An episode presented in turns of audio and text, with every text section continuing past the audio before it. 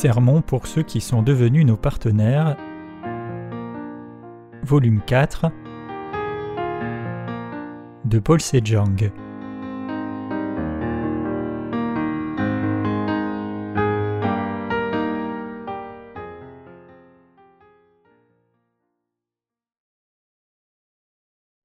Seuls ceux qui sont nés de la parole de promesse sont les enfants de Dieu. Genèse dix-sept, versets un à vingt-deux. Et Abraham était âgé de quatre-vingt-dix-neuf ans, et l'Éternel apparut à Abraham et lui dit : Je suis le Dieu Tout-Puissant, marche devant ma face et sois parfait, et je mettrai mon alliance entre moi et toi, je te multiplierai extrêmement. Et Abraham tomba sur sa face, et Dieu parla avec lui, disant : Quant à moi, voici mon alliance est avec toi, et tu seras père d'une multitude de nations, et ton nom ne sera plus appelé Abraham, mais ton nom sera Abraham, car je t'ai établi père d'une multitude de nations, et je te ferai fructifier extrêmement, et je te ferai devenir des nations, et des rois sortiront de toi, et j'établirai mon alliance entre moi et toi et ta semence après toi dans leurs générations, pour être une alliance perpétuelle, afin que je sois ton Dieu, à toi et à ta semence après toi, et je te donne et à ta semence après toi le pays de ton séjournement, tout le pays de Canaan en possession perpétuelle, et je serai leur Dieu.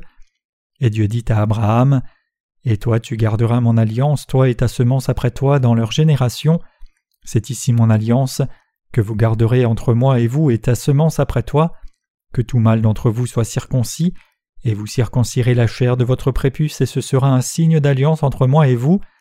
Et tout mâle de huit jours en vos générations sera circoncis parmi vous, celui qui est né dans la maison, celui qui est acheté à prix d'argent, tout fils d'étranger qui n'est point de ta semence.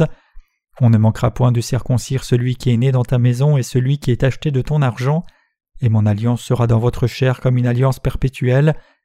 Et le mâle incirconcis qui n'aura point été circoncis dans la chair de son prépuce, cette âme sera retranchée de ses peuples, il a violé mon alliance.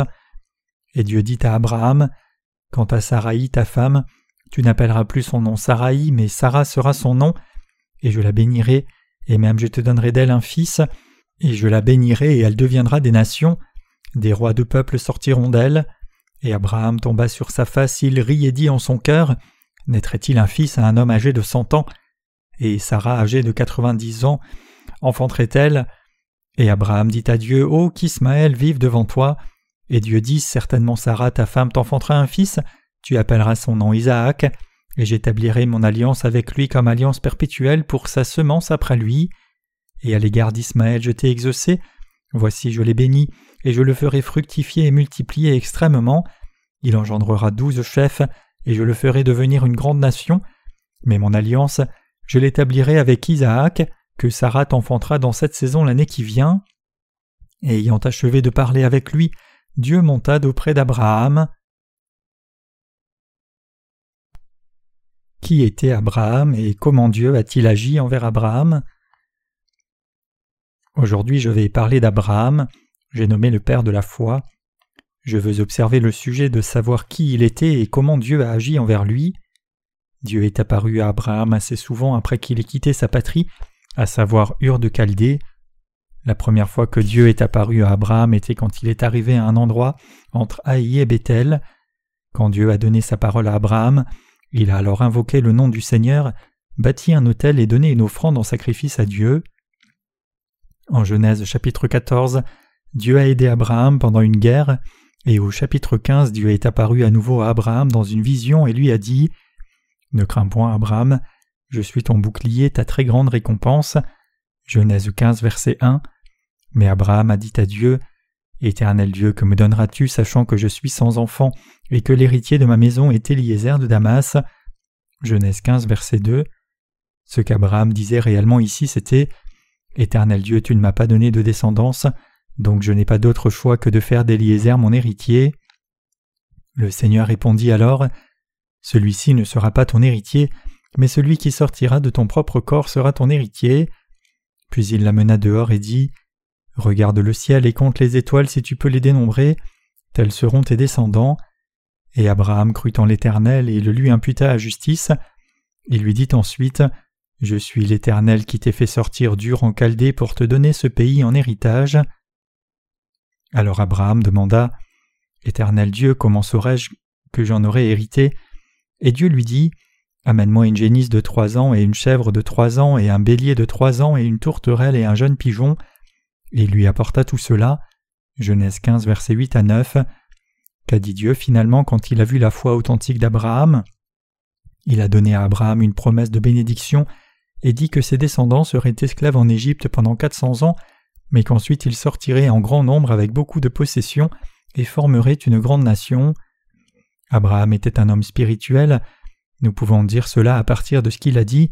Si tu vas à droite, j'irai à gauche, quand son neveu Lot et lui ont eu une querelle au sujet de leur possession. Abraham croyait que Dieu était son Dieu et croyait dans toutes ses paroles, parce qu'il se confiait en lui pleinement. Il a vécu avec cette foi authentique en Dieu, et avec cette foi il a obéi à tout ce que Dieu lui disait de faire. Dieu dit alors à Abraham, fidèle, « Je suis ton bouclier et ta très grande récompense. » Quand Abraham a entendu cela, il a dit, « Éternel Dieu, qu'essayes-tu de me donner? Je n'ai rien à espérer. Même si tu me donnes tout, mon héritier n'est pas mon vrai fils, donc tout est inutile. » Alors Dieu répondit, « Il ne sera pas ton héritier, mais ton propre fils le sera. Regarde les étoiles du ciel, je te donnerai autant de descendance que ces étoiles. » En Genèse seize, nous voyons qu'Abraham, même s'il a cru dans la promesse de Dieu, a couché avec la servante de Sarah et a eu un fils nommé Ismaël. Abraham était âgé de soixante-quinze ans quand il a quitté Ur en Chaldée, et Ismaël est né quand il avait l'âge de quatre-vingt-six ans. Il a attendu onze ans d'avoir un enfant depuis son départ. Néanmoins, Dieu lui avait promis que celui qui viendrait de son propre corps serait son héritier, et que cette descendance serait aussi nombreuse que les étoiles du ciel. Mais onze ans plus tard, un enfant lui est né quand il a eu quatre-vingt-six ans. Bien sûr, il ne pouvait pas éviter les complications après avoir eu Ismaël. Des conflits sérieux ont résulté entre sa femme Sarah et sa servante Agar, qui avait donné naissance à Ismaël, et à la fin il a dû faire partir Agar. Quand Abraham fut âgé de quatre-vingt-dix-neuf ans, Dieu lui est apparu de nouveau et lui a fait la même promesse. Et Abraham était âgé de quatre-vingt-dix-neuf ans, et l'Éternel apparut à Abraham et lui dit, « Je suis le Dieu Tout-Puissant, marche devant ma face et sois parfait, et je mettrai mon alliance entre moi et toi, et je te multiplierai extrêmement. » Et Abraham tomba sur sa face, et Dieu parla avec lui, disant, « Quant à moi, voici mon alliance avec toi, et tu seras père d'une multitude de nations, et ton nom ne sera plus appelé Abram, mais ton nom sera Abraham, car je t'ai établi père d'une multitude de nations, et je te ferai fructifier extrêmement, je te ferai devenir des nations, et des rois sortiront de toi, et j'établirai mon alliance entre moi et toi et ta semence après toi dans leurs générations, pour être une alliance perpétuelle, afin que je sois ton Dieu à toi et à ta semence après toi, et je te donne et à ta semence après toi le pays de ton séjournement, tout le pays de Canaan en possession perpétuelle, et je serai leur Dieu. » Genèse dix-sept, versets un à huit. Chers croyants, que signifie cette parole de promesse? L'Éternel Dieu qui est apparu auparavant dans Genèse quinze est apparu de nouveau à Abraham en Genèse dix-sept, et l'a assuré qu'il tiendrait cette promesse. Cette fois cependant, il donna à Abraham une promesse plus détaillée qu'il serait le Dieu des descendants d'Abraham. Dieu dit alors, « Que tout mâle d'entre vous soit circoncis, et vous circoncirez la chair de votre prépuce, et ce sera un signe d'alliance entre moi et vous. » Genèse dix-sept, versets dix à onze. Dieu dit que tout enfant mâle qui est âgé de huit ans devait être circoncis, peu importe que cet enfant soit né d'un Israélite ou non, c'est-à-dire tout enfant garçon qui est né dans une maison d'un étranger acheté à prix d'argent. Il a averti que ceux qui ne seraient pas circoncis seraient retranchés de son peuple, car ils auraient enfreint l'alliance. C'est correct. Dieu avait promis de donner un fils à Abraham en Genèse quinze, lui a assuré de nouveau en Genèse dix-sept qu'il lui donnerait non seulement une descendance aussi nombreuse que les étoiles du ciel, mais aussi qu'il serait le Dieu de ses descendants. En plus, Dieu a donné à Abraham une parole spécifique de bénédiction, qu'il serait le père de beaucoup de nations, que des rois sortiraient de ses descendants, et que Dieu ferait des nations parmi la descendance d'Abraham. S'il en est ainsi, comment la parole de Dieu est-elle devenue une réalité à la fin? C'est par la circoncision. « Et j'établirai mon alliance entre moi et toi et ta semence après toi dans leurs générations, pour être une alliance perpétuelle, afin que je sois ton Dieu à toi et ta semence après toi. » Genèse dix-sept, verset sept. Qu'est-ce que cela signifie? Cela signifie que la circoncision est la preuve de l'alliance de Dieu avec Abraham. Cela signifie aussi que quiconque croit dans l'alliance doit être circoncis sans faute. Dieu nous dit ici qu'il ne serait pas Dieu pour ceux qui refuseraient d'être circoncis, car la circoncision était la preuve réelle de la promesse de Dieu. Sans la circoncision, la promesse de Dieu ne pourrait pas s'accomplir, mais s'ils étaient circoncis par la foi, alors seul Dieu serait leur Dieu tout comme il l'était pour Abraham. Dieu a dit à Abraham en Genèse dix-sept, verset quinze, qu'il donnerait un fils à sa femme Sarah et que son nom serait Isaac. Dieu lui a assuré par une promesse qu'il donnerait à Abraham un enfant à travers sa femme Sarah. Il dit « Mais mon alliance je l'établirai avec Isaac, que Sarah t'enfantera en cette saison l'année qui vient. » Genèse dix-sept, verset vingt et un, c'est ce que Dieu lui a promis. L'alliance avec Abraham était centrée sur la circoncision. À partir de Genèse dix-sept et ensuite, nous voyons la promesse de Dieu sur la façon dont il serait le Dieu d'Abraham et de ses descendants sur la base de la circoncision. Dieu n'est pas devenu le Dieu de quiconque pour une autre raison. De même, tout comme le Seigneur est devenu Dieu pour ceux qui ont cru dans l'évangile de l'eau et de l'esprit dans ce temps du Nouveau Testament, au temps de l'Ancien Testament, Dieu est devenu le Dieu de ceux seuls qui étaient circoncis. Dieu dans l'ère de l'Ancien Testament est aussi devenu le Dieu d'Abraham, tout comme le Dieu d'Isaac et de Jacob et de tous leurs descendants, et cela était entièrement basé sur l'alliance de la circoncision qu'il avait faite à travers ces gens de foi. Dieu a ordonné à Abraham et ses descendants d'être circoncis sans faute, leur promettant que s'ils faisaient cela, il serait leur Dieu. Dieu a tenu sa promesse et est devenu le Dieu d'Israël, c'est-à-dire des descendants d'Abraham, qui étaient circoncis par la foi. Et jusqu'à ce jour, Dieu reste toujours notre Dieu, à nous qui sommes circoncis dans nos cœurs. De cette façon, Dieu a fait l'alliance du salut à travers la circoncision. Je crois qu'il est devenu Dieu pour vous et moi, qui avons reçu notre salut par l'évangile de l'eau et de l'esprit. La signification de la circoncision est rapportée dans beaucoup d'endroits tout au long de la Bible. Par exemple ici, en Romains neuf, versets six à huit, nous lisons ceci. « Ce n'est pas cependant comme si la parole de Dieu avait été sans effet, car tous ceux qui sont issus d'Israël ne sont pas d'Israël. Aussi, pour être la semence d'Abraham, ils ne sont pas tous enfants, mais en Isaac te sera appelée une semence, c'est-à-dire ce ne sont pas les enfants de la chair qui sont enfants de Dieu, mais les enfants de la promesse sont comptés pour semences. » Puisque Dieu a promis qu'il sauverait les Israélites par l'alliance de la circoncision et qu'il serait le Dieu de ceux qui auraient été circoncis, il n'a pas dit que tous les descendants de Jacob étaient à lui, ni que toute la semence d'Abraham lui appartenait. Qu'est-ce que cela signifie?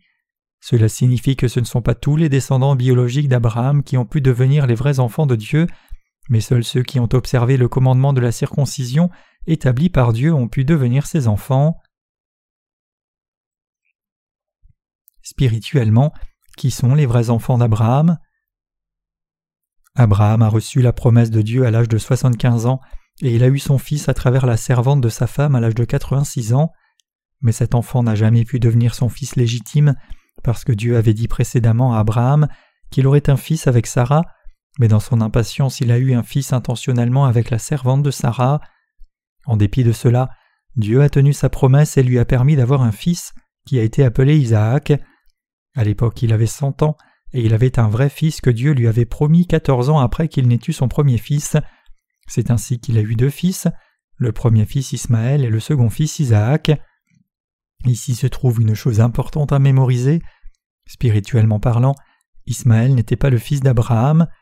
Dans un sens biologique cependant, il l'était, mais dans un sens spirituel, il n'était pas le vrai enfant d'Abraham. Dieu lui avait dit précédemment qu'il lui donnerait un fils avec Sarah, sa femme légale. Même si Abraham avait eu un fils avec Agar, cela n'était pas reconnu par Dieu comme étant le fils de la promesse qu'il avait faite.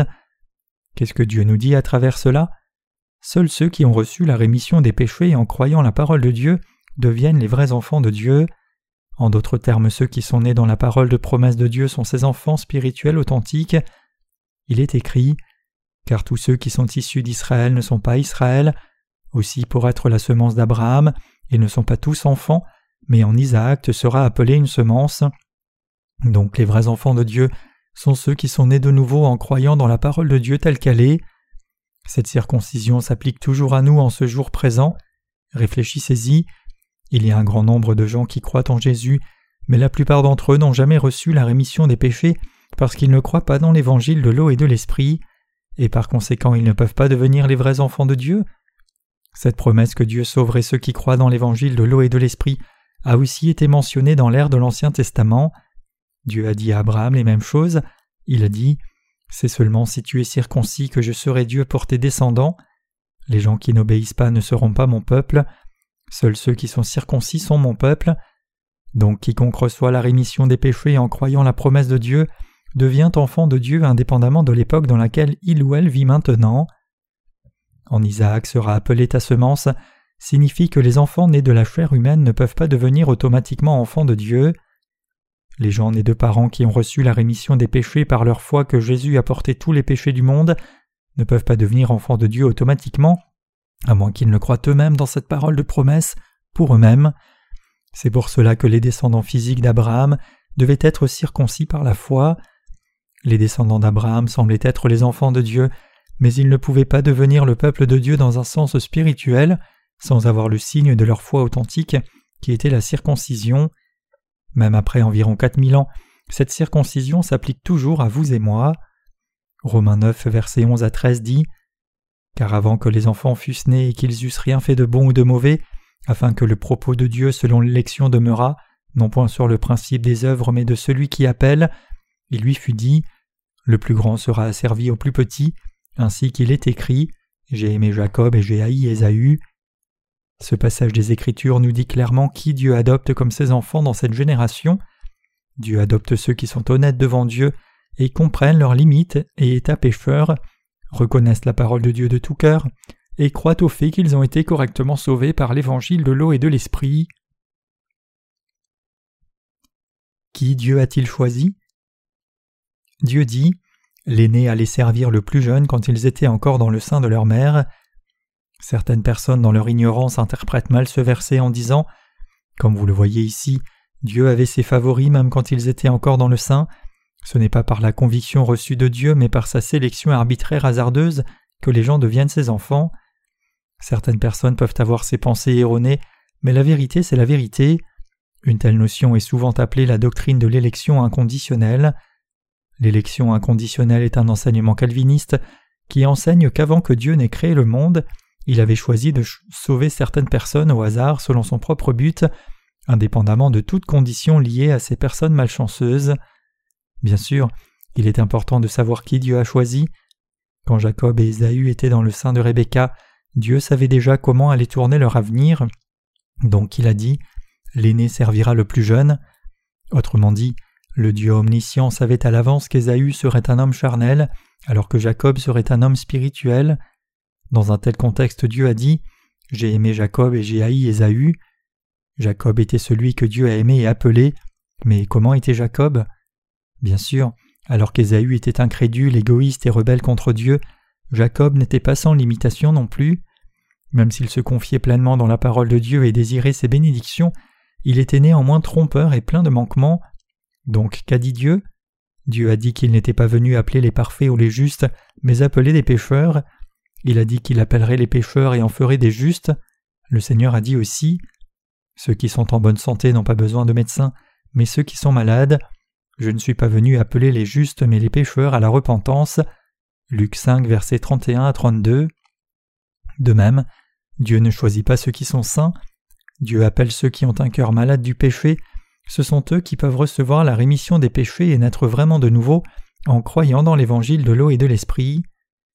Qui alors parmi les nombreuses personnes de ce monde peut devenir enfant de Dieu? Qui parmi les deux fils, Ismaël et Isaac, était le vrai enfant de Dieu? Dieu a donné sa parole à Abraham et a permis à Abraham de devenir le père d'une grande nation en lui donnant Isaac quand il n'avait pas la possibilité de devenir père dans un sens physique.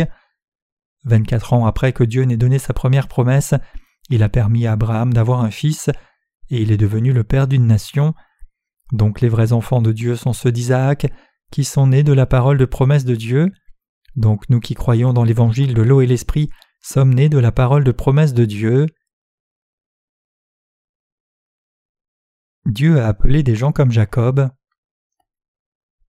Sur cette terre, il y a beaucoup de gens qui clament être chrétiens. Alors deviennent-ils tous enfants de Dieu?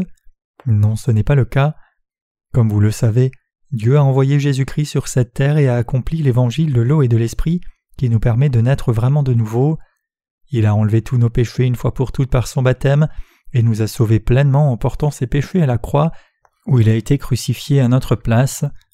Le Seigneur a alors clarifié cette vérité que seuls ceux qui sont nés de nouveau en croyant dans cet évangile céleste de l'eau et de l'esprit peuvent devenir les vrais enfants de Dieu. C'est seulement de cette façon que Dieu appellera quelqu'un son enfant. Il appelle des gens comme Jacob. Il invite ceux dont les vies sont pleines de limitations et faiblesses et qui reconnaissent honnêtement sa parole, et il lave complètement leurs péchés par l'eau et le sang et les adopte alors seulement comme ses enfants. Dieu choisit toujours ceux qui sont pécheurs et qui reconnaissent sa sainte parole. C'est la volonté de Dieu d'appeler des gens si insuffisants et marqués par le péché pour les adopter comme ses enfants.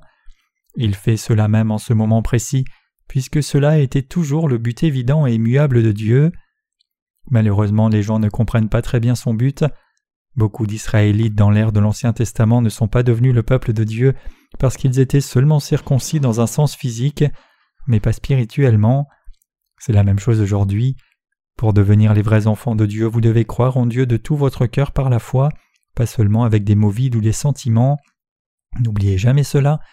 Pour obtenir la filiation de Dieu, il faut avoir foi dans son alliance selon laquelle il nous a purifiés par son baptême et son sang à la croix. Notre Dieu miséricordieux a eu pitié de nous, et il est descendu dans ce monde pour prendre tous nos péchés par le baptême, puis apporter nos péchés et est mort sur la croix pour tous nous sauver. Dieu a promis qu'il viendrait sur cette terre dans la chair humaine. sept cents ans après qu'il ait promis cela par le prophète Aïe, Jésus-Christ est arrivé sur terre et a accompli cette promesse, et quand il a eu trente ans, il a été baptisé pour porter tous ses péchés sur lui-même et a versé son sang sur la croix, comme les boucs émissaires étaient utilisés pour enlever les péchés des gens dans l'ère de l'Ancien Testament. D'une telle façon, il a pris tous nos péchés, est mort pour nous, puis ressuscité des morts pour devenir notre Sauveur. Je suis certain que seuls ceux qui croient dans cette œuvre complète du Seigneur sont vraiment circoncis spirituellement et sont devenus les enfants de Dieu. Donc nous devons comprendre la justice de Dieu plus profondément. C'est alors seulement que nous serons capables de distinguer entre les chrétiens charnels et les chrétiens spirituels. Une telle foi vient du cœur. Devenus les gens d'une telle foi, devenons circoncis spirituellement, commençons à comprendre pleinement la justice de Dieu et ayons la connaissance qui nous permet de discerner si quelqu'un est un vrai chrétien ou non. Faisons-nous connaître à Dieu comme les vrais chrétiens.